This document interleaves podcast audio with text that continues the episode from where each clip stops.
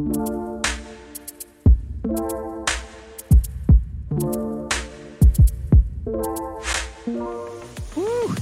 late, don't worry. Seven o'clock, we're gonna do it. Grab your bin beer, your cheeky wine, whatever it is, gin and tonic. Get the slimline out, let's go for it. We're gonna be teleported. I'll give you a clue where in a bit too. Use your imagination.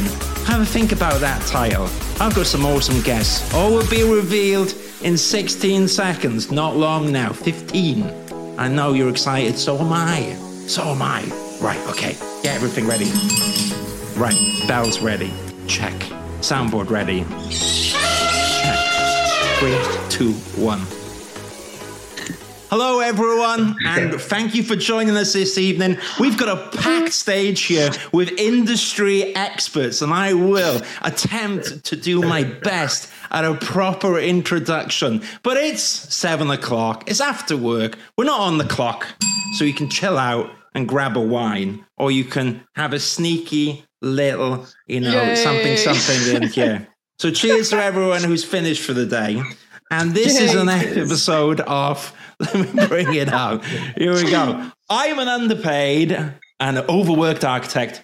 Get me out of here. So there was a theme there, guys, right? There was a theme. There was a theme where this came around. So Julia is the brains of this meeting tonight. However, there is an agenda. We are going to talk about architecture. We are going to talk about the state of the architecture industry, but also talk about our journey as well. So, for anyone that's not familiar and is wondering what this Welsh I can't even speak rambling maniac is talking about on his live stream, is that I actually came from architecture. I'm still involved in architecture, but working in a role that is not conventional. I didn't get my part free, and I've got a really talented assemble of people from all around the industry. So what I'm going to do is I'm going to quickly say everyone's names, and then it'll be awesome before we all get too blotted. If we can do an introduction, and then we can just take it from there. So I'm Stephen Drew. Enough about me. We will move on here. So I am joined by Julia Adler, who is senior design manager at Mace Bharat. Hey. Um, Pank Hanyam, senior design manager at Laing O'Rourke. Wow, we're all over the place here. We're in all these different companies. Giorgio Laporto, who is BIM manager at Mace. Giorgio, I was trained in uh, Revit in 2014, just saying. If you ever need a pair of hands. And last but not least, the fantastic Michael Hudson, who is digital building expert. Very interesting at Turner Townsend. So, everyone, welcome to the, the stage, first of all. Just a virtual round of applause. It's a lot of introductions. So, maybe in your own words, we can go around kind of clockwise here. So, Bharat, you're next on the screen to me. Do you want to tell us a little bit about yourself then? Um, do I have to? Yeah, I guess. Yeah, go on, short and sweet. It'll be all right. Um, yeah, so um, uh, design manager now um, at. Um, left Mace. Well, I was previously an architectural manager at Mace two weeks ago. So um, yeah, hence being Ooh. called into this by Julia. Um, and yeah, um, and worked in architectural practices for a fair bit before that as well. So I've been around the block a, a little bit, and yeah, here I am. Amazing. Well, thank you so much for being here. I moved away from my chair, so we'll have a elephant noise. So thank you. Right. Just imagine we're in the jungle. Yeah. My, my, Michael, you're next on this on the stage here. Do you want to tell us about Thanks. all the things Um, digital? Uh, I mean, steady on. The night's the night's young. Um, yeah, so I'm, I'm I'm I'm still an architect somehow. Um, I said it. I said um, on the warm up that it's it's a bit like being an alcoholic. You you can you can never stop being an architect, really. Um, but um, the uh, I qualified uh, ten years ago plus more than that. Um, but ended up moving into kind of digital BIM, all that kind of stuff. Um, now I find myself at Turner and Townsend, which everyone on the call and, and, and listening might actually think of as a, as a project management company, but actually Mm. they have something in the order of about 150 people who specialize in digital consultancy, um, which is a very broad spectrum, um, but includes lots of things um, around BIM and lots of other things like that. So it's actually a really interesting space that I find myself working now. Um, it does require me to think like an architect. I just don't do any drawings, which is I'm not very good at drawing. So that's good. Well, that's the best part about being an architect, right? yeah. Brilliant. Um, enough about me. no, that's perfect. That's excellent. So we go. We'll have a cheeky crocodile noise. Well, that was rubbish. Let's get some bats or something. There we go. Now, Giorgio, apart from Oh, being man. appalled by my um, awful Photoshop skills on this thumbnail, sorry Yeah, guys, it's that- been a while was- since I've been in terrible. architecture. Yeah. Yeah. Oh, come on, come on, right. Okay, We'll- fine. but was, it was okay. well, Yeah. well, tell me. But so, what are you? What are you up to then at the moment, Giorgio? Tell us about yourself. So many exciting things. No, um, yeah, BIM manager at Mace. To be fair, I'm quite new. Mace has joined like about six months ago, um, but I've always been in the architectural industry before that. So I, work, I, work, I worked as an architectural designer for about four, four and a half years, and then moved into fully moved into BIM the past like three years.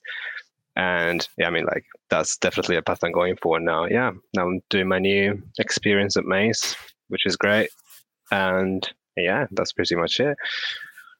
Brilliant. Well, I might pick your brains on some Photoshop lessons and BIM lessons Please, later. please do, please do. I, I need, I need them. I'm out of date. I'm out Yeah, of date, and I was a disaster when I was on um, Revit from ages ago. But enough about that. And we've got the fantastic Yulia, who is basically like the pillar of this um, whole live stream. So thank you, Yulia, in particular for setting it up. But enough about that. Even though I am grateful, tell us all about yourself then. Well, Stephen, thank you for having me here. Uh, yes, it was my idea to pull so many people in. Uh, Photoshop, not my idea, just to, you know, state that straight away. Sure. uh, so I'm, yes, I work as a senior BIM manager at Mace. Uh, maybe uh, mm, worth mentioning that Mace is a construction company, but we have a, also a department of um consultancy. So that's where we are based together with Giorgio.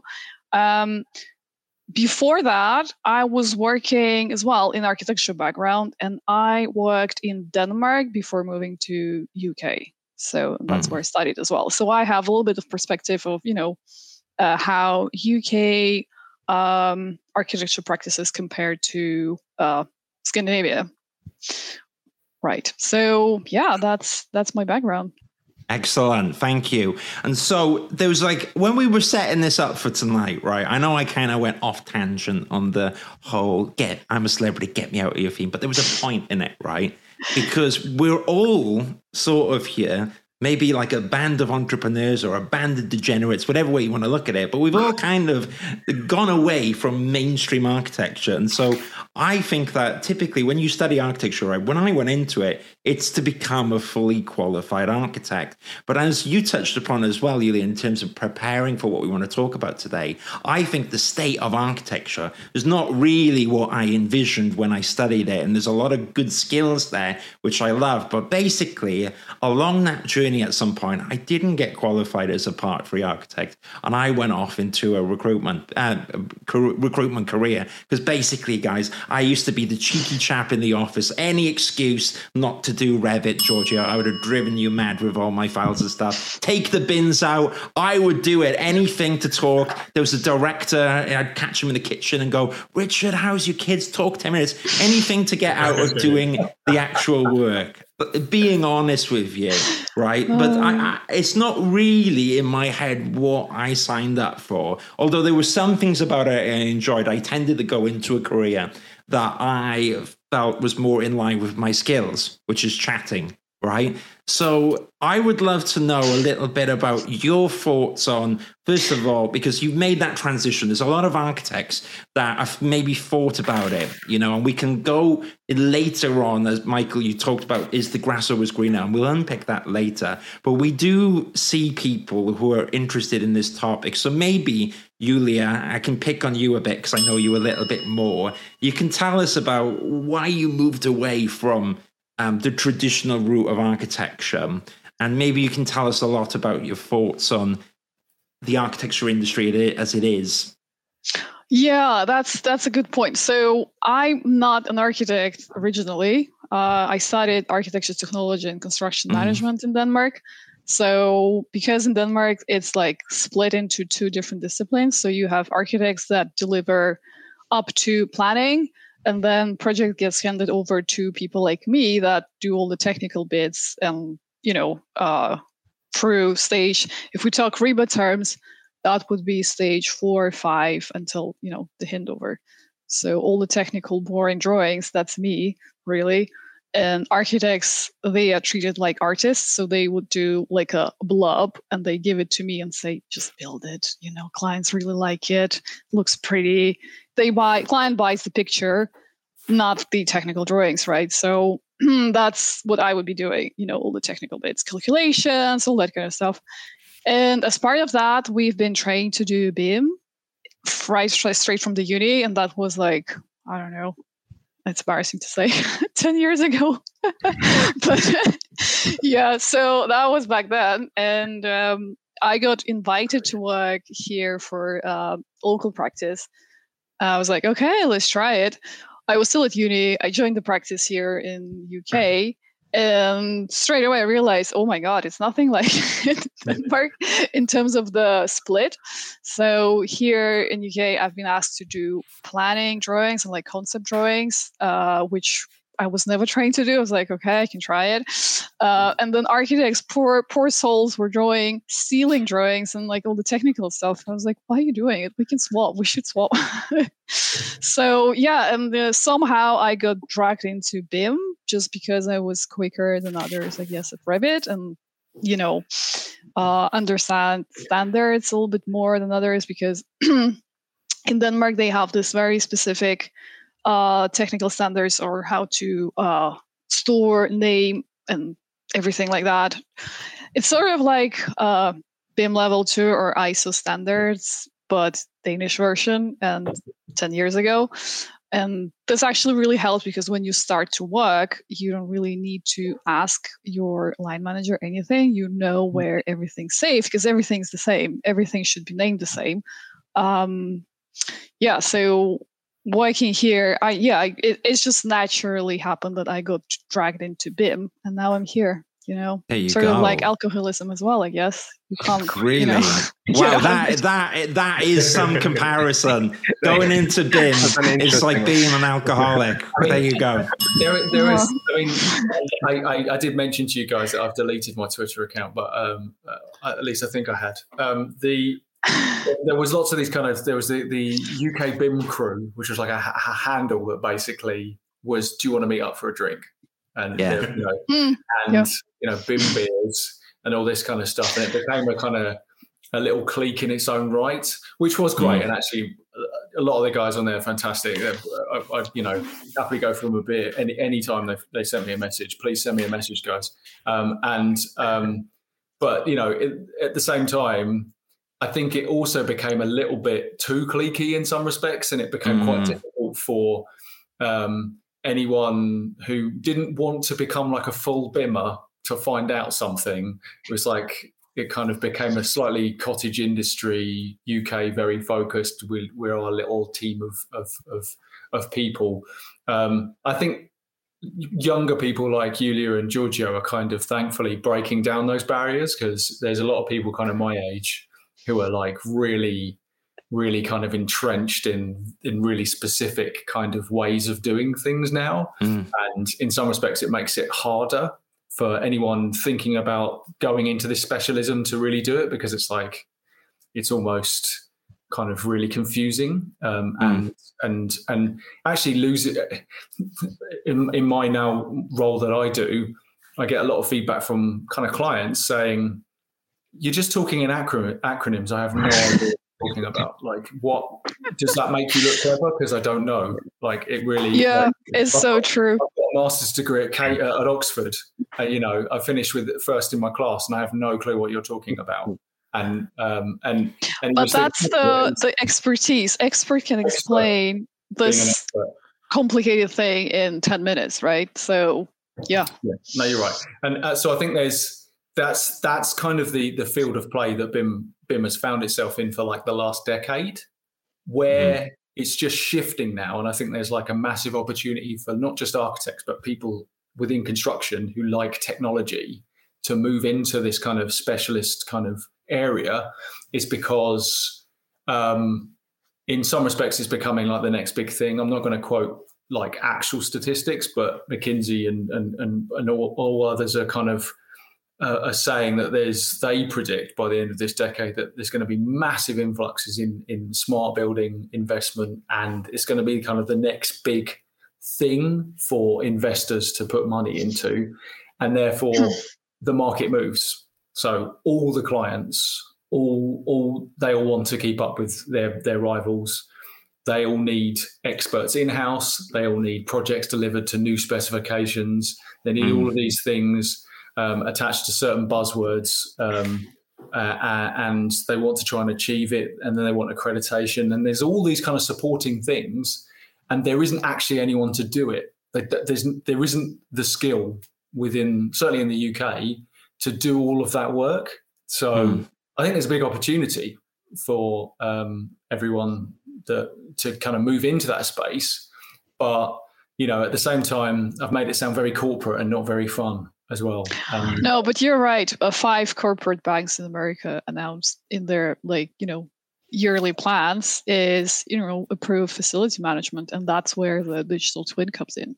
So well, you said it. I didn't want to say it. Wait, well, I tell you what, right? Uh, we've got a few people that have already having a few champagnes and stuff. So Elena in the audience says we're having a glass of wine. So that's true. That is a live stream. So if you've got a question for anyone here in particular, and uh, then you can, as long as it's not too rude, as long as it's or it's not anything too spicy that we can't say. Other than that, we'll bring the question up on on screen. What I was going to say, Michael, is that I've met like four people who claim to be the person that invented the hashtag BIMBeers. And um, I, you know what I mean. Everyone thinks they invented it, and I've had a BIM beer before, and that was at BIM Show Live in 2014. So I'm showing my age now as well, and that was that was quite a big event. But really, while you were talking about that, you're talking about property and all this stuff as well. So Bharat, you're here, and you're a senior t- design manager. Now, when I worked in the last recruitment place where I worked, I was led one of the architecture teams. It was in a real estate company.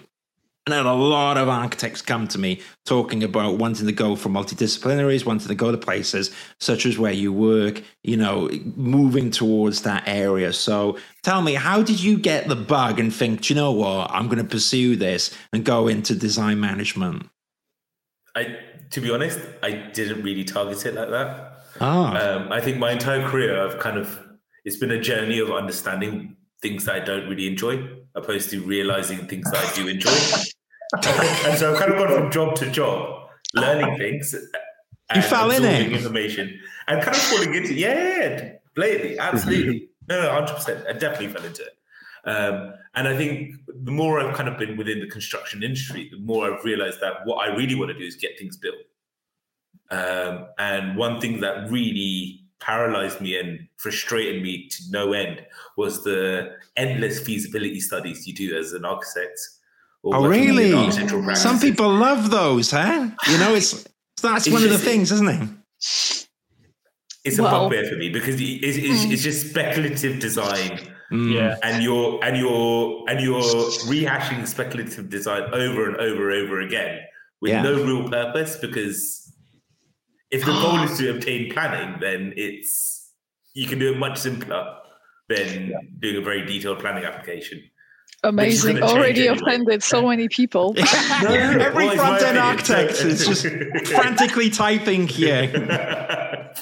so I, I, I, think it was just then the journey of like, right, so the industry is massive and there's so much to do. Where can I, and mm. almost like yourself, Stephen, like, you know, where can mm. I utilize my skills better? Yeah. And I think um, the allure, well, the allure of money, to be honest, yeah, I'm a yeah, sellout, yeah. blatantly. I've, I mean, Mike, when we spoke yesterday, actually, yeah, you said it as well. I've got a mortgage. I've got I've got a little kid. Like I need to pay yeah. bills. It's, it's a reality, right? Um, yeah. I, I can't I, I can't chase the dream of being a, a star architect my whole mm. life and designing Zaha Hadid-esque or Foster-esque or whatever have you. And I, I, I don't I don't um I don't mean to diss that, but mm. you know, there's a reality to my situation that I just needed to address. And this this kind of I'm, i still feel like I'm really lucky. I get to wake up every morning, do a job that I love to do, be involved in an industry that I love to be involved in and get paid for it, which is great. And, and, and I don't think a lot of people can say that yeah. nationally. And so I feel really grateful for that, opposed yeah. to be bitter or resentful, you know? Um, it also allows me, you know, doing what I do, I get to engage with people like yourself, Michael, people like Julia, you know, I get to engage with all the other things I love to do, whether it be BIM, whether it be the artistic design aspect of it. I get to touch upon all those things. Yes, I don't necessarily get to control those as much as I maybe want to, but that's okay. At, least, at least I can interface with those people and have those conversations. And um, arguably, on larger schemes, I get to work with the client more directly than an architect maybe would and nice. influence that design and the strategic positioning of a project yeah. more. So I get, I get, I get, I get my little kicks out of it. Um, I think you're right. You know, you, you, can never stop being an architect, and I, I, don't think, I don't think anyone should. I think being an architect brings so many skills to it, but mm. I think people should exploit those skills more, and they should maybe be less afraid to step away from a drawing board and more into other fields within the industry. Mm. Well said. I um I just noticed while we talk, if you saw my light going, it's because I didn't plug the power plugs in. So at some point it will go dark, but I don't care. We're, we're just going to go anyways. But very good point there, and I, and and I agree with you. And it's it interesting that sometimes, especially I don't know whether it's like the way we were all brought up, but I don't know about you, but my parents has been like, you can't ask people about money, you can't talk about money, and and, and then there's almost like this, like oh gosh, you, talking about money is improper. But I actually think it's part of being a professional, and actually it's okay to talk about higher salaries. And yeah, we, we should do. Money. And actually, what was the first not, thing that we, we, don't we don't work as a charity, right? Like no, yeah. no one's running a charity here. Of course, you should talk about money and and, and that shaming of salary shaming malarkey. Yeah, no. Yeah, you, you're not a real you're not a real architect if you're in it for the money. Well, it's like, well, we've got an energy crisis coming up. Do you know what I mean? And I'm I, I'm I've, I'm cost me fifty quid on this podcast just now for the background, but that's my choice. But I need the money, right? So, but it's about it.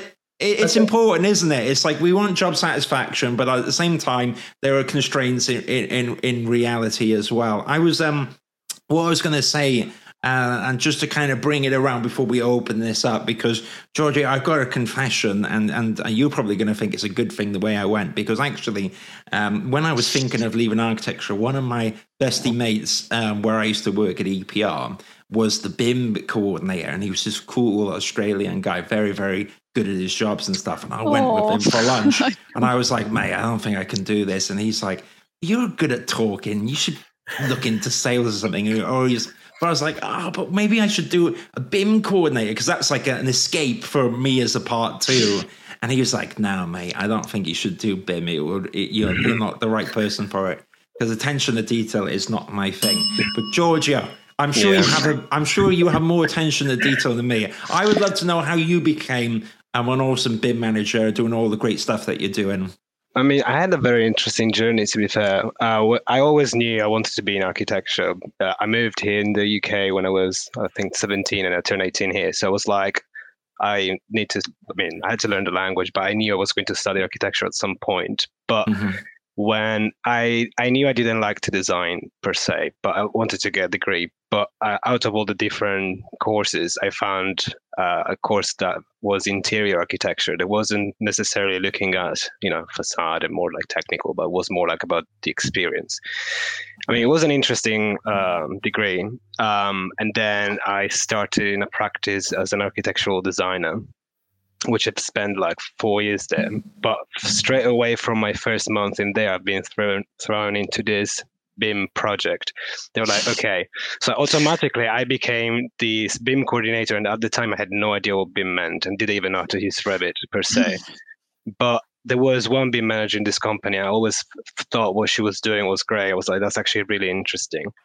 So after I think like two years of like trying to, I would, you know, in architecture we do design over and over again, same design options, and decisions are never like easy. And I I really didn't like that. I like I like I don't like to design per se. I like to make sure things work. So I get the information there. This can be built. So that was my thinking. So I did trying to start like looking into change the path. I, I knew I didn't want to stay. I didn't want to progress into like a master in architecture and design.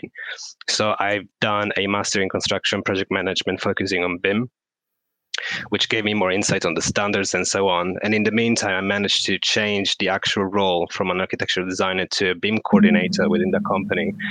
And it was great. I've learned so much, progressed more more into where is BIM and modeling to information management. It was the whole pack, and I love the idea of like manage like coordinating information and so on. That was actually really exciting, which then led me to to Mace because I always wanted to work for a company like you know with everyone has so much experience you can learn from others. Because in my previous company, I was basically the only one doing BIM, so I wasn't really learning much, and I knew I had so much to learn but that was basically it. I knew from my side, um, after working three, four years on the same building over and over again, I was like, I don't think I can do this forever. I was like, I want something that actually makes. I mean, uh, everyone. I mean, I do respect architects besides crazy hours and so on, but I knew that that wasn't my call. And then, yeah, from masters to now, I'm just like Bharat, and I'm actually really enjoying what I'm doing, what I'm doing it, and I mean, like, I keep learning every day. Mm. Mm-hmm. Mm. I think Stephen is perfect time to talk about the culture in architectural firms. As we establish now, everyone worked at some point in their lives in architecture yeah. practice. How was that, guys? Uh, did you ever work overtime? Who didn't? I mean, that's, that's included in your was contract. that paid? When we knew it was coming. You know, like that's that's that's the reality of it. I mean, I think I think we all found our own kind of like cadence. Like what the last kind of architectural role I did, I I, I was living in zone one, um, but I was still getting to the office at like half seven. like um, it was it was it was it was almost like a mind trick I was playing on everyone else. Like you know, put in put in like the overtime before anyone else has arrived, so that you've just done more than everyone by six o'clock, and then you're like you can just not go home, but just kind of muck about really and kind of mm-hmm. make it look like it was really easy. And I think there's there's a lot of this kind of that's a, a kind of an element of that's associated to everyone knows they're going to do overtime. So then you try and make everybody feel like you're less bothered about it than everybody else as well, which is a kind of a weird thing that I don't know that other professions have done. Yeah. So it's under pressure, you cannot live on time, right? Oh, yeah, yeah. You feel yeah, bad because everyone else is still staying. Um, see, see, this is this is something that's really puzzled me about architecture, right? Uh, through the academic journey, that whatever through whatever stages you've been, whether it be part one, part two, part three, whatever, I think it's irrelevant. Um, most people who've done part one will probably get this point.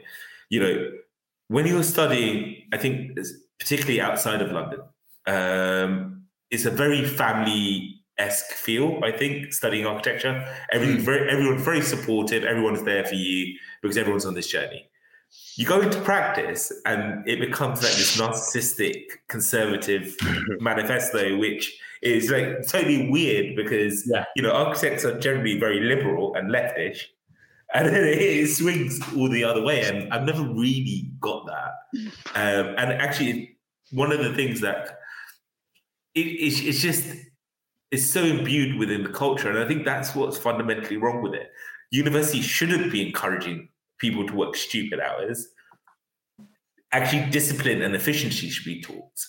Mm. And, and, and I think without that, then people automatically expect, oh, I've done this for five years. I've worked 24 7 for five years yeah. to get my undergrad and my postgrad. And well, yeah. that's what I need to do in profession. And that's that's not what you should do in profession. I, th- I think on the university ticket, it's a bit of an odd one because um, I, very much married up to not being paid enough money as a as a junior architect. I did a side gig tutoring. I basically didn't take it. I didn't have any holiday because I couldn't afford it anyway. So I used my holiday allowance to teach as, at university sure. as a stu- as a tu- as a tutor, and kind of looking at it from the other side as an external tutor who wasn't in charge of the way things were run um, a lot of the schools were like we have been given an edict from ab- uh, high above that we have to bring in as many students as possible and monetize.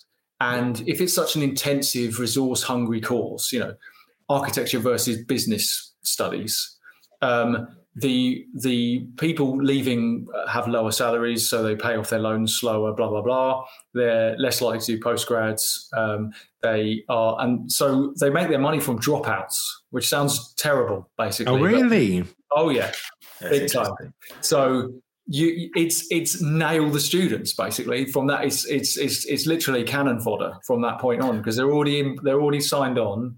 Get them in, mur, mur, you know, roast them for a month, and you've already got like you know four grand in the bank. And you know, blah, blah. Oh. It, it sounds it sounds. Um, that's why I ended up quitting because I just got I just got so fed up with with this kind of I, I think there's a cultural shift. I mean, so I'm I'm starting to work with the University of Westminster to, ha- as a mentor for Part Three candidates starting their Part Three. Um, but there is definitely, you know, within the academic staff there, you know, I don't want to I don't want to broad brush and say all universities are evil, you know, and they're, they're doing the wrong thing. There's definitely a, a, a message of wanting to uh, increase, increase collaboration, get people to work together, work collaboratively, especially going into the profession, right? Mm. But yeah, Um, totally. I mean, I, and actually, I And think yeah, we- it is Wilfred. It is Wilfred. he's you're right. Wilfred, Wilfred, Wilfred, Wilfred- so Wilfred was my part three mentor. Um, And mine, I the yeah, first yeah. did it. Absolute legend, that guy. Um, he is. He is. Never quite sh- sure where he's looking, and if you've met him, you know what I mean. I hope he's not watching this. He's, Wilfred is a, is a brilliant man, and um, uh, so I actually failed my the first time I took part three. I was like ultra, you know, like it's all about just churning and doing the bare minimum. And I actually failed the first time I took it. Um, and then Mm. Wilfred became my mentor, and he was like, "You got this all wrong. Like you, you have no idea what you're doing," and really kind of set me straight and actually kind of put me on a course to stop being an architect. But you know, um, I think ulti- but he, you know, he was. There's very few people who actually say it like it is within architecture. I think that's kind of Mm. the real kind of takeaway. It's all like either let's do academia and it's like it's brilliant and you'll be the greatest designer the world has ever known and you'll you'll have inf- you'll have infinite rich friends with lots of money to spend on your ideas, Mm. or you'll have a successful business that just people will turn up and give you lots of work and you won't have to do massive hours and become a sociopath in order to, to succeed. And he he was he was one he was a very unique voice that kind of actually said, "I run my own practice." I I think probably one of his funniest stories was he said, "Never, never, never make um, family your own client." He did. He refitted his house and then almost immediately got a divorce. Um, I can believe that. because Yeah. of that. Uh, and he he had lots of those kind of anecdotes that would just made it. It made actually working in it as a career within architecture quite an interesting thing, like quite a storied man. Um, He is it made you interested in kind of getting involved again. I'm glad he's still doing it. I, I didn't realize he was still doing it. But, uh, He, yeah, I, I think he's leading the, um, or co-leading the course of, Brilliant. at, at Westminster. But yeah, no, he, he is, and, and I, I think I think people like Wilfred is is what academia is missing. To be honest, Yeah. like the more the more people who say as it is, and it's not it's not to scare people off being an architect. Like I think actually it does the opposite. It will either drive you to be that architect even more, but with your eyes open, Yeah. and actually demanding and knowing your own worth. I think I think Mm. that's what it gives. Mm. Was I, while we were speaking about this, I was thinking, was anyone actually surprised when the Bartlett report came out here? You know, that was a big hoo-ha, open Yeah. secret. I mean, I, I was when I read it, I was like, yeah, I've been told this by a lot of people that have gone to the Bartlett. But back to the- what you were both saying, Bharat and, and Michael, that's kind of the precedent of some architectural universities, and that's the ethos of you know long hours, enduring hardships, and then is it like that in the industry? Some places, I'm always surprised. I, mean, I know Yulia, you want to talk about average salaries in the bit, and we will go on to that. And I have a lot of anecdotal um, salaries, and you can tell me if they feel right or not. But well, I'm as a sup- recruiter, I'm sure you have. Uh, yeah, I, I kind of got a good gist, right? stats.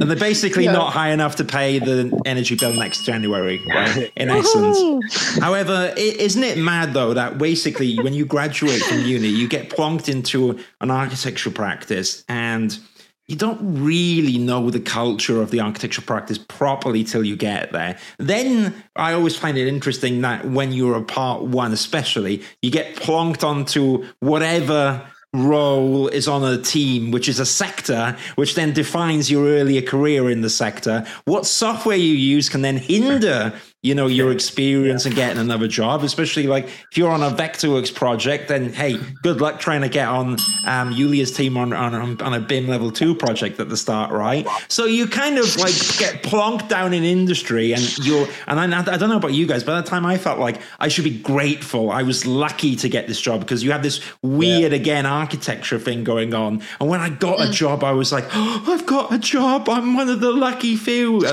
So, I mean, what's unpacking all that? Does that sound crazy, or can anyone relate to that scenario early in your career?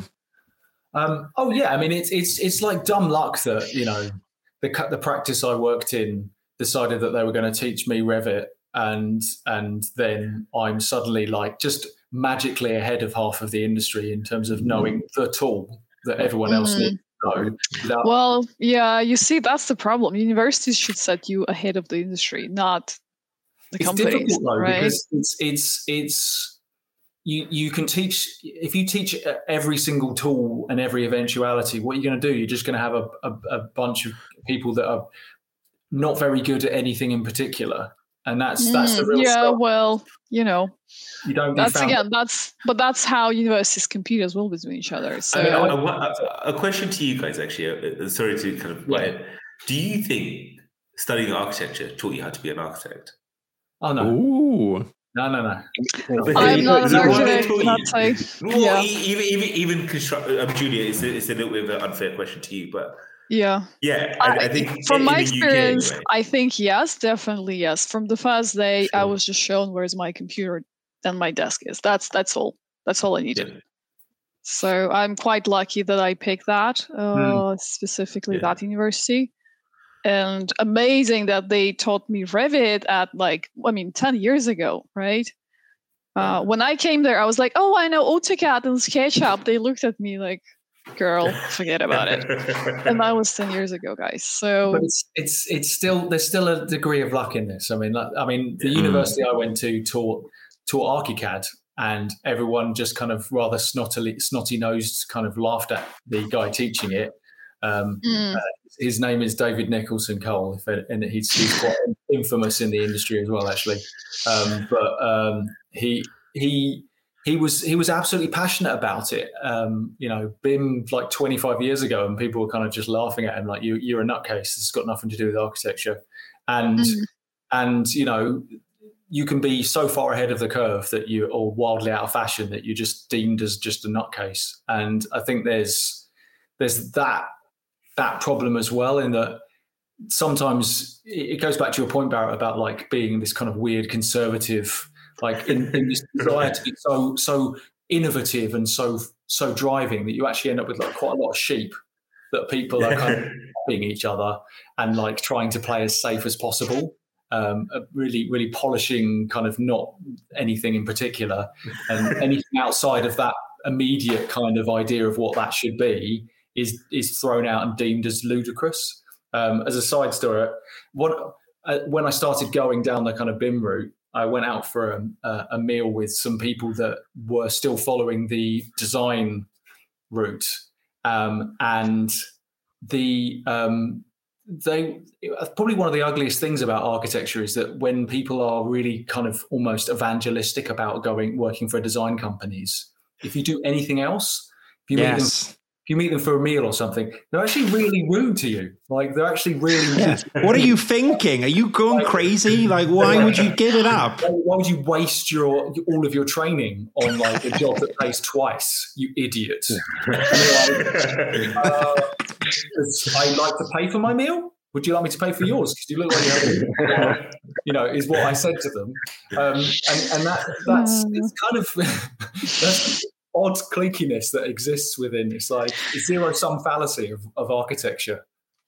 But do you, you know, touching upon that before we open up again, do you think though that there's like that old age looking of architecture? Like I always use the analogy of it reminds me of sometimes like Gordon Ramsay, where it's like to be the best you must suffer. And I think in architecture, it's like you know you're going to get a frying pan thrown at you, and we know Gordon Ramsay definitely done that right. But I felt like there was an element of like that. A real Yeah. architect suffers, and you you know suffer financially, suffer hours, and all this to get the building up. And that I think that romantic notion has been shifted, especially the more and more further we go. I mean, it's hmm. 2022, and university rates are high, rent is high, electricity is high. I don't know how much suffering you can go for this poetic vision of, of what an architect is. I mean, do does anyone feel like that here? I mean, I mean, Giorgio, you were pretty like passionate about earlier. Do you feel? Um, I feel like suffering it should be part of it at the early stage, just because you're Oh. learning. Right? oh, we've Hold got on, one hold on. Wait, Where's it? I need Where- to be I need to be fair because I've personally never been against I've never been against doing overtime, especially when I want to take my time to do things correctly, right? And I want to make sure Mhm. everything is done correctly. Al- Although it's gonna be it's, it's a problem when it becomes like constant thing when you feel sorry to leave late. But I feel like the stress I had on my first couple of years of work was because I was still learning, and I w- but later on I've mastered some tasks that did allow me to live like on time and just be less stressed. But yeah, the, I feel like the suffering should be. I mean, I don't know if suffering is the correct definition, but I feel like that is probably like necessary. But uh, like how about your, you know, work-life balance? I don't think by staying late every day makes you more efficient or productive, Well, right? I your I mean, from my- productivity falls, right? So I feel like from my experience, I was blessed. I mean, yes, I was doing overtime, but so was everyone else. So it was always everyone was always in the office. There was always very like a nice atmosphere, um, and it wasn't like constant. It was always like always like you know convenient time. Like every every time in summer, you're staying late, so I couldn't really enjoy much. But I. It, it was stressful, but it, it made it easier by knowing that everyone, like my team, was with me. There was so much support. But again, it didn't make it right. I, I absolutely hated like the idea that I had to stay at work until midnight almost every day. Um, But again, so I had to find an escape. Tyra, as they Tyra- say, at work you're replaceable, at home you're not, right? So Ooh, Yeah. Julia's like boss lady here right now. Is that everyone's No, it's, everyone's it's replaceable? I'm That's just true. against I- I- I- I That's- that, that- that's the mentality that plagues the industry, though, isn't it? That that that is fundamentally Yeah. w- within the construction industry, not just architecture. I think within the industry, that's what plagues it. Is that everyone's everyone made to feel feel like or feels Yeah. like a bloody number. Yeah, and I- they have to say like, Yeah. So why is that? Why is it in architecture we feel pressure to stay late? Why our, you know, when we sign up for a job, we don't really account into okay, how long is actually going to take us to design this thing? Um, do you guys? I've, No, I've got where's the quite- root I, problem? I, I, I, I think I've got a controversial opinion on this. Mm. Right. Ooh, go on, this I, I think it's, it's mildly controversial, but I think it comes to the roots of where the architecture industry started from. So, studying architecture, okay, me started studying architecture in the early 2000s, um, well, relatively early 2000s.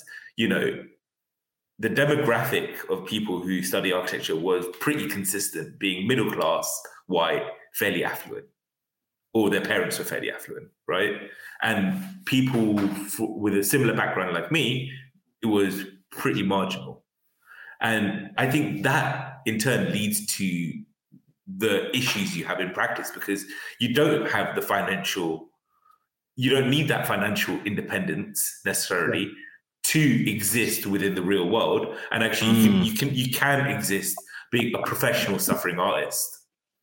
I got you. And- and- and- and- and- and- Professionally and- suffering artist. There we go. well, opposed to just a suffering artist, you're you're a suffering artist with a with a credential, maybe. With a big I- I safety don't net. Yeah, yeah, I, I, yeah. I, I, don't, I don't mean that. I don't. I don't mean to. Um, No, I, again, know, like, I, I, I think you're right. I think I think there comes a kind of point, a, a, a realization point that unless you've got connections, or you're very good at making those connections, Yeah. um, or you went to the right school, um, uh, you're not going to have your own your own business that's going to be largely successful um, in architecture because most, I mean, statistically, the vast majority of architecture firms are sole practitioners or very small, and they exist upon um, doing houses and, and small projects um, for people who will only ever do one architecture project in their entire life.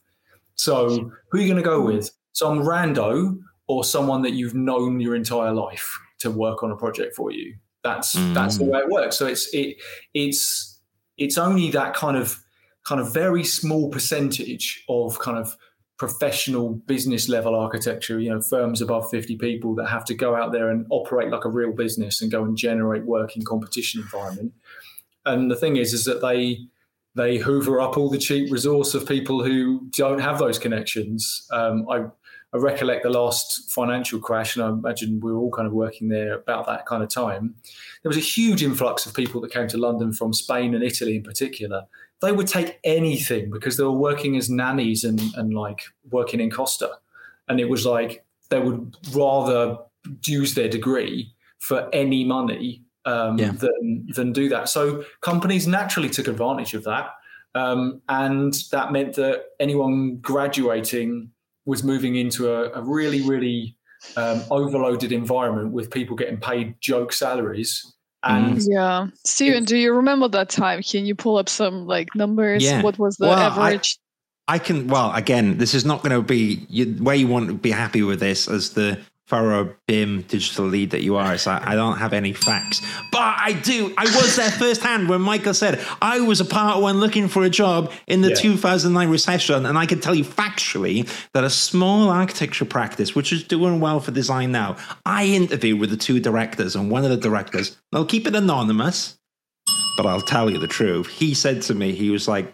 So if we offer you a position, um, how would you feel about it being um, an internship where it would be unpaid? And I looked and I was like, I can't live on that. And the other director kind of was like, whoa, you're being a little bit cheeky to the other director. But they were setting up their business and he was testing to see if I would work unpaid, which is Yeah. exactly what Michael said. And I couldn't do it. And Is it felt a bit- it, well, I, worked don't. unpaid for my Well, now job. there's more scrutiny on it, but Yeah. unpaid internships Yeah. were around, and now Yeah. with like Game of Thrones, we got the shame bell, shame, shame, shame. Only starting now, though. Only the conference is starting now. But that happened, and then I remember I had two job offers, and one was for twenty thousand, and the other one was for thirteen. And I remember oh. when the uh, thirteen in London, it was just like. I mean, it was difficult then. Imagine now, it would just be insanity. And of course, I went for the twenty thousand pound job. But there was a point there, maybe like what Michael was alluding to. Of imagine I was like, right, I'm not getting any job offers. What do I do? Do I work unpaid and work part time in like Waitrose or Tesco's or whatever, just to get in the door? Which is exactly what, uh, as well, Mike, you talked about when you got this amazing overseas talent who are qualified. Some people come here, they can't even get a job. You know, so it, it kind of has this weird, weird, weird area. supply and demand, and there was there was there was a lot of baseline people that could do you know Mm. um, speculative design, and actually. Reality was there was very little demand. The clients weren't asking for work. You were doing lots of um, loss leader work to try and get them interested. There were very few actual proper paying jobs out there, or very late paying things. I mean, I fa- Mm. in the recession, the, the, that that particular one, I found myself working in China for six months, um, which was an experience um, because I couldn't speak a word of Chinese. But like, you, and, and a lot of people did that just just to try and keep getting some involvement in the industry and not not just coming straight out of five years of studying and and just canning it immediately. Um, but you know, you come out of it and you you you take stock, and as the industry comes back again, you say, right, okay, what we're going to do now? And then a lot of businesses were like, well, we're just paying off massive loans we took out. We can't afford to pay you. And it, it was it was it, it was it was it was kind of a lot of friends kind of then slowly just started to quit actually. And Mhm. I've, I've got a friend who's tuning in from Sri Lanka, believe it or not. Um, and, Hey. uh, and he's um, he he trained same year as me at same university, and now he basically just does Revit technician work um, a couple hours a day, and then surfs the rest of the day. So he's got he's got the balance just right. Like he's getting just enough money to go surfing, and and uses those skills. So like I'm quite envious of him actually. Mm. Um, but you know, I think there's so many other people of incredibly talented are gone. You know, they, once you make the Mm. decision to leave, you never come back, do you? It's it's it's, it's that's it. I Mm, agree. yeah, I- that's true. You keep saying to yourself, "I can always come back," but now you, in you, you, reality, Yeah. you, you it's too much so of a compromise, isn't it? It's too much Yeah. of a compromise to go back. Mm.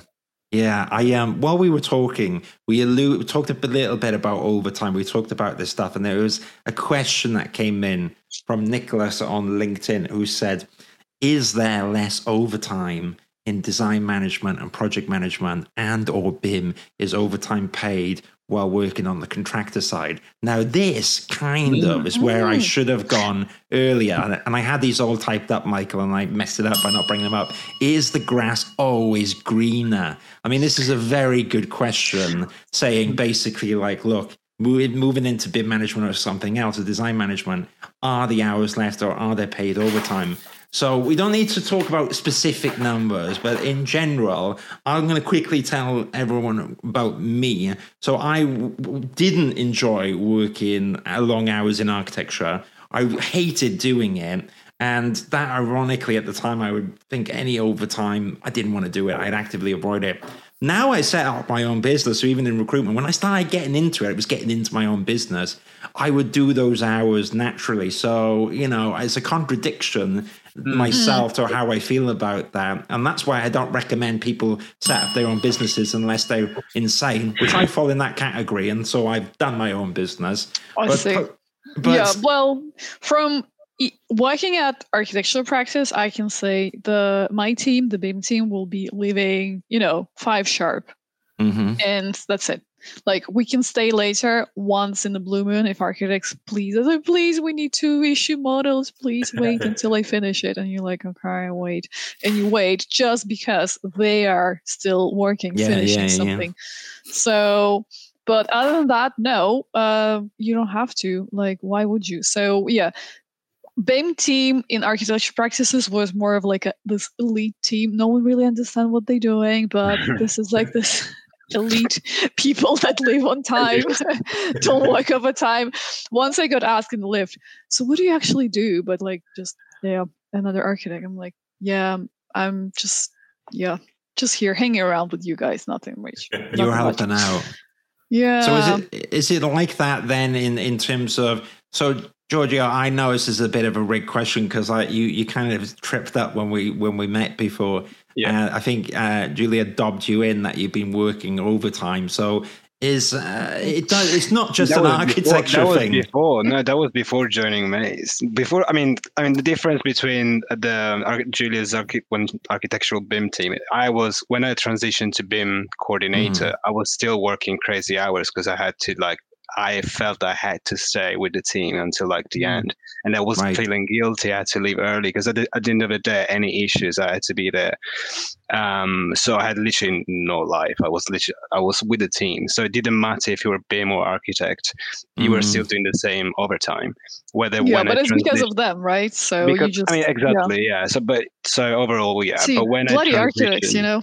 it was also that. Oh, you you are going in with the daggers, aren't you? You are you are you are really going. But so basically, in the BIM team, you don't do any overtime, and if you do, it's the architect's fault. So in design manager, I feel like it's, it's a matter of being organized and know how to manage your plan. Because when I moved to Mace, for instance, like everything completely changed. There's no like just to answer that question from my experience, like the difference on living on time and work-life balance was like completely like different. and I, Mhm. will, I wouldn't go back to before. So yes, it's all about, about knowing how to manage your time, your team, and the workload. Because I feel like from an architectural point of view, everything is loaded last minute, and people have to stay over time for like a last minute deadline or so on. So that was that was my main experience on staying late. Fair enough. Um, does anyone, um, so Michael or Bharat, do you have any? Is it? Is, I know because you've gone into not so BIM centric per se. Have you? Is it akin to architecture the hours, or is there overtime sometimes in your experience? I think, I think yeah, yeah, I mean it's it's an it's an interesting one because I think um, I if I'm a, if I'm allowed to kind of slightly pivot the question and kind of say that please. Um, because of the adoption of hybrid working and working from home a lot now and having a young family, I there might be an outward perception that I work overtime because I'm now working a lot more um, in kind of non-core hour time in mm. order to get my work done um, because I might need you know some quiet time to kind of focus on doing something and that's after my after my kids going to sleep. Um, so that so a client might be logging in and looking at uh, on a shared database, and they're like, "Wow, you you're working until midnight on that. Uh, are, you, are, you, sure you're okay?" And it's actually because I started at like eight p.m. it's just that's that's the way things have worked out. So in some respects, technology is enabling us to kind of start on a slippery slope to kind of be quite poor with time management, um, mm. and, and you and it starts to become oh okay actually you know I've got this in my head now I can I can smash out a sixteen hour yeah day. but that's a slippery slope right when you're working yeah. from home like one thing when we used to work in the office and I mean it was so daunting to stay in the office past like five and you yeah, yeah. you just want to have food uh, I don't know sit right. chill on the sofa but now when we're working from home your work is here at home so you tempted to work that you know a little bit extra every day because I mean I'm here anyway. Like I'm just gonna you know dash an hour. Um, yeah, you have that self discipline to stop. Um, yeah, and it's it, but it's it's. I think there's there's that element of it that it means that there's. I think there's always going to be overtime, which whichever way you kind of end up splitting it up. Um, mm. I think, but equally because, and Bharat's in the same um, situation as I am. I, I, physically don't have as much time to do insane overtime anymore. I just yeah, there, yeah, there yeah. are no more hours in the day, um, so I have to just turn my computer off and change a nappy or whatever, and and that's kind of brought upon me. Um, so it's it's not to do with maybe the company culture um, changing or the corporate culture. It's just my own life situation, meaning that I've got like a red line now that whereas I was a younger as an architect, I just lived for my job, and and therefore I was willing to do all these hours because there was nothing else to do. Mm. Um, See, I I, I, think I think the, the big difference is uh, the journey I've been on. Like it made me appreciate that when you're working, and and you know I, I have to have to make that distinction when you're working early doors as an architect. So mm. either part one or part two, maybe an early stage part three, but within design practices. Um, you don't the workflows basically mean you don't have total control of all the all the end results. Mm. and you're participating in a collaborative endeavor to get everything together right? Um, but by doing so the task list is enormous. Mm. and there's always something more to do. There's always something you can help out on. There's always a betterment that can be made right? And that's almost setting yourself up to fail so similarly to you, Stephen, you know, like I I got to a point in my career, um, and I won't name names. So the thing that there was a turning point for me, really, I got made redundant from architectural practice. Mm. That I basically, uh, for a period of something like three months, I was working from seven o'clock in the morning to eleven o'clock at night, like every single day, giving it everything. And do you know, I, I, I don't, I don't want to um, besiege it because actually the growth the growth I had within that period was enormous. Mm. I think. Yeah. But when I got made redundant, it was like the worst thing in the world. And yeah, ego actually, blow, isn't it? It, it? it, was my brother that turned around and said to me, "He's like, why on earth did you do that? Like when you mm. have your mm. own business, okay, work twenty four hours a day, fine, but you're working for yourself and you're investing in yourself. Why mm. on earth are you doing it for someone else? And actually, that was a real turning point. And actually, mm. I think what should be encouraged more is task management skills. It's about working efficiently. And actually, if if the first practice we all worked at taught us how to work efficiently to close out a task, I think we arguably we'd all maybe even still be within architecture right now. Mm, yeah, well said. and but no one teaches you that. No, no, no one's sitting there being like. And actually, I think the more you climb the corporate ladder, as it were, and progress with your career, actually, you have to be efficient with your tasks. Yeah. You have to. You have to set hard deadlines because actually, you've either got a dear partner at home, you've got family, you've got children, you've got other things that just mean you can't work outside of it.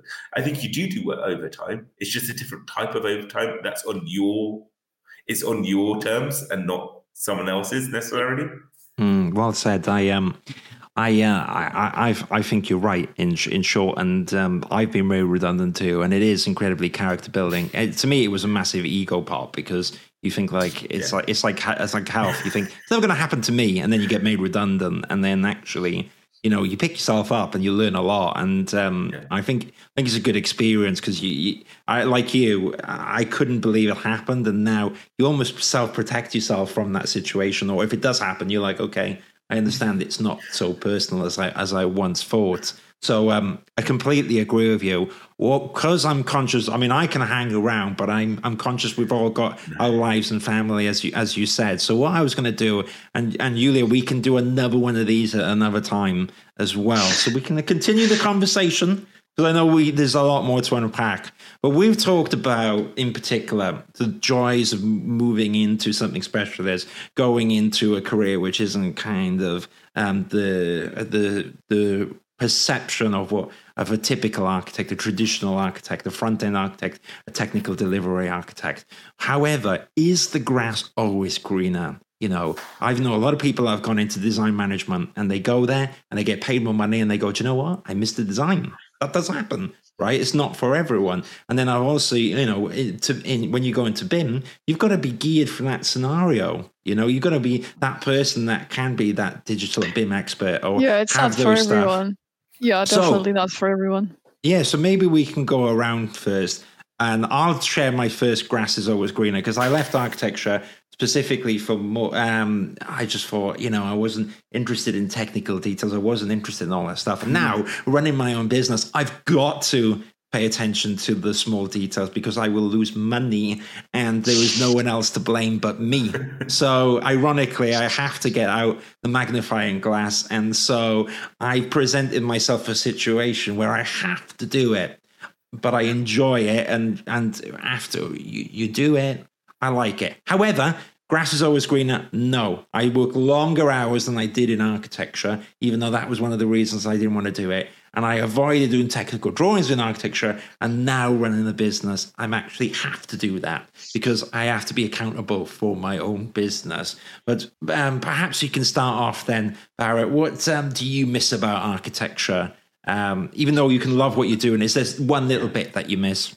That I, I, I, really do. I, I, I, do. I do love obsessing over the detail. Mm. I, miss, I miss it. I miss having that. Having I having yeah. Having the leisure and the flexibility to delve into that black hole and just surround yourself by it um, because you just don't, I, you don't get that time. You don't, you don't get time to make it perfect. Mm. And uh, mm. yeah, I do miss that. I, I yeah. I think I've got a bit of OCD on that. But do is the grass greener? Yes. There yeah. you go. 100%. I, I think, I'll never go back. oh, Okay, all right. So no regrets, but you miss a few tidbits. Michael, what do you miss about um, you know, the tr- doing that traditional architecture role? I mean, to be honest with you, I kind of I I miss um, the social element of it. So you know, on on on the one sense, we we we're kind of all kind of up in arms about saying, you know, we have to all grow up and we have to kind of um, be um, you know adults and take responsibilities and work less hours because we've got family at home and all this kind of stuff. Part of the reason why, one of the reasons why certainly I really liked working long hours was actually you were surrounded by people kind of like minds, people who were really interested in really interesting people that had lots of kind of um, other kind of side projects and things that they were kind of being creative about and they were you could really bounce ideas off them and you could really kind of oh have you gone to this this new thing at the art gallery or something and you'd make time to really have kind of detailed conversations about something to do with the arts or something which i know is not necessarily unique to architecture but i know that actually that's not really something that I've experienced since since that. It's it's it's people are much more about we're here nine to five to do our jobs and that's what we're going to do. We don't find half an hour to have a really kind of detailed discussion about the the latest Stanley Kubrick movie or something. It, it's and that's really showing my age. Um, but the it's it's it, that thing I, I think I will always miss. But at the same time, it's you know it's it's it you as i say it's your your job starts to become your life. They blur together. You start they become your family. You spend all your time with them. You share all of your emotional ups and downs and everything else. And um, i think as you naturally start getting seniority in a company within an architecture firm as i found you that starts to ebb away anyway and you start to less have those kinds of um, strong relationships with the people that you work with, and then it's then it's all of the kind of negatives of just doing a job and managing, but none of the positives because you don't get paid very well. So yeah, like yeah, it's certainly the grass is greener since I've left. fair, fair enough. Giorgio, what, did you miss anything in particular, or is the grass always greener? Is it better now than before? I mean, I totally agree with both Bharat and Michael. For me, the grass is very greener. Um, mm. The only thing I will miss again is all is all about the people and the like the work environment. But I in terms of job per se and then skills, I don't, not at all. Again, I can't, there was a mistake I was doing on staying in a company because I was feeling comfortable, but I was really unhappy with the role per se. And then I had to make the decision to like, people, you can always meet them elsewhere. Um, but I had to focus on what I actually wanted to do. So yeah, like I don't really miss anything from that architectural lifestyle I had. And yes, my grass is greener.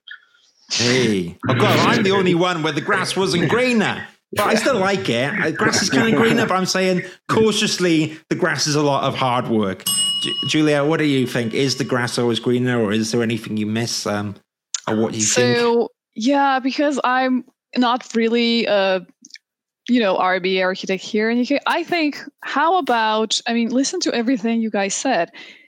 How about we make architectural jobs, you know, fulfilling and paid well so people don't have to move to you know consultancies and stuff like that to you know mm-hmm. to get that you know fulfillment from you know i'm getting paid where i'm actually worth you know it's enough for me to live and pay the energy bills and also how about we actually you know talk more about this overtime and make it not just so that the BIM team can leave on time, but also the architects. Or okay, if you really like to work over time, how about you know you paid for that, or mm. that we plan projects bearing in mind okay how much actually we're gonna you know spend hours on this project to deliver it for this deadline um, i think that's what we really need to focus on like being an architect you know i used to treat architects as an artist right um, just you know pay them well so they can you know enjoy their life and stay in architecture uh, and then I know something needs to be changed here, so mm. people don't have to make these choices. If they really like the design aspect, uh, let them do it. But then maybe we should really adopt um, and look at like other practices, uh, other countries where uh, satisfactory rate and productivity rates are greater than the UK. So, for example, in other countries, in some of the countries, it's illegal to work overtime. And if you are working overtime, you have to be compensated 25%, for example. Yeah. Or how about actually offering real time in lieu for people that worked and stayed late because mm. of the mm. bad management? You know, that's yeah. really, really going to help. So working in Denmark, I stayed a few times late because I really wanted to, t- to take that extra project that I was doing on my own. And like my line manager said, "Okay, Julia, you worked overtime this week. How about you leave earlier on Friday?" And like, bear in mind that's Denmark; they already leave around four or three on Fridays. So you know, because working late and working overtime every day doesn't make you more efficient. It doesn't deliver a greater design as per se as well. Like, you know, uh, we're not more productive or uh, you know more bright if we work extra extra hours every day in fact it's not there are various studies showing that you know working you you only efficient up to certain amount of hours per day so Mm. you know Well See, I, said. I, I've got I've got a different thought though, Julia. Opposed to people studying architecture, forcing themselves to stay within an industry that's not loving them, or Hmm. they feel they don't they're not loved enough. I think actually the industry needs to broaden even more. And actually, the, it goes back to what we were talking about right right at the beginning, where I think you know studying such a broad spec, such a broad subject in the first place, you're you're equipping yourself with so many skills um, that you don't necessarily realize you're equipping yourself with Hmm. that actually people should explore different avenues, things like the metaverse, things there's so many things that are going on now that can lend themselves to someone who studied architecture to being so success so successful. Because ultimately, by shallowing the pool of talent within architectural practices, employers will have no choice but to pay those people better because there'll be Mm. far more competition for each job. And actually, by then spreading out that talent across many fields, um, people can still have those commonalities and share those interests and actually just broaden the, the, the field all in all.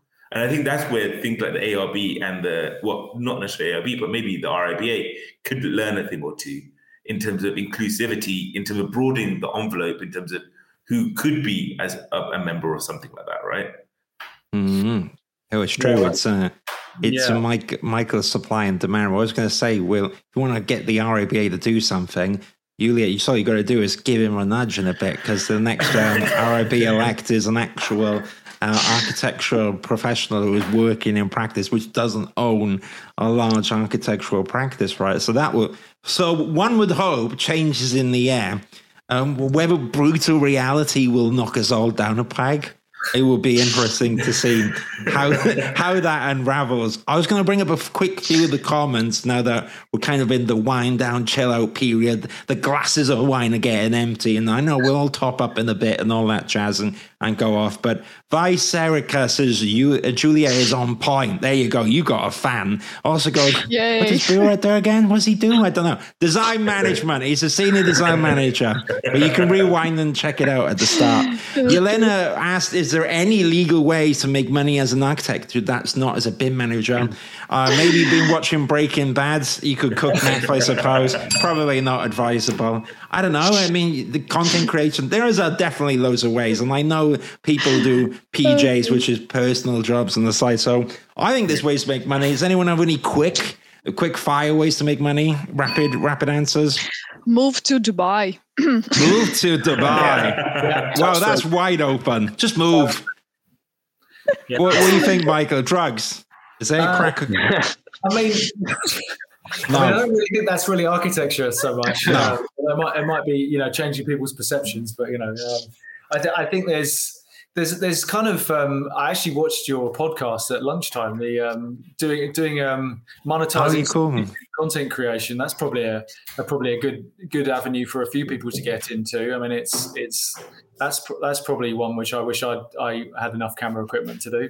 Um, the other one as well, which I was I always say actually, and I, I was a bit kind of negative about it, but actually I do encourage people who are just starting on their careers. Phone up your old um, studio leaders and say, "Do you need a get? Do you need a guest um, support tutor or Oh, something?" yeah. get if you know frank, frankly with the cost of living crisis no one's affording that holiday in the seychelles anymore so you've got you've got 25 days of holiday and you could probably put 10 of them down doing some bit tutoring and it's it's actually i i loved doing it it was it you were challenged by people who were almost empty vessels who certainly the first years as well who had all this ambition and excitement about architecture and literally no clue whatsoever how to get there. Um, and they would come out with the craziest suggestions, and you just think that's some of these kids were brilliant, like amazing ideas, and you were inspired. So extra money and actually kind of made you love love architecture a bit more. So that's that is a legal way to do mm. a bit of extra money generation. Brilliant. I think um, I think we've covered a lot of ground. There's never there's never a way to cover everything, but you know what? This is kind of unscripted chats, and I've actually really enjoyed it. It's probably actually the favorite live stream I've I've done in recent times. So on that now, I'm going to give a good clap to everyone, especially it's in the evening now. Now the glasses are winding down and stuff. I think this would be a good time to kind of sign off. But just before we go, if anyone uh, wants to say where people can reach out to find you, if there's a message, if they see this video in the future or they've followed you today, how do they get in touch? Bharat, how do we find out how to become a senior design manager or any burning questions about your old tutors? um, reach out on LinkedIn and I'll happy, happily, happily help out wherever I can. Brilliant. Yeah. Brilliant. Mike, where do we find you, Mike? Uh, LinkedIn or possibly um, in, in the bar at some um, BIM conference. Hmm, Having a BIM yeah. beer. Good. Yeah. Good one. I'll we'll see. We'll I'll see you at London Build Expo, and um, we can drown our sorrows about the state of uh, the architecture industry. There we go, Giorgio. Where do we find you? Yeah, likewise. LinkedIn will be the best place. Amazing. And Julia, where where do we find yourself? LinkedIn, that's for sure, and the next BIM conference. But on that, builds or what? What's the other one? BIM Show Live. Any really? Um, yeah. you, where's the closest bar? I'm there. Yeah. You're knocking around for a BIM beer as well.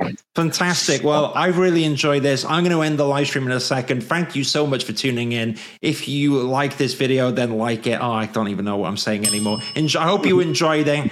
And I'll end the live stream here. Thank you so much, everyone. And we will see you on the next time. Take care. Bye bye. Thank you very much. Bye. Thanks. Bye. Bye.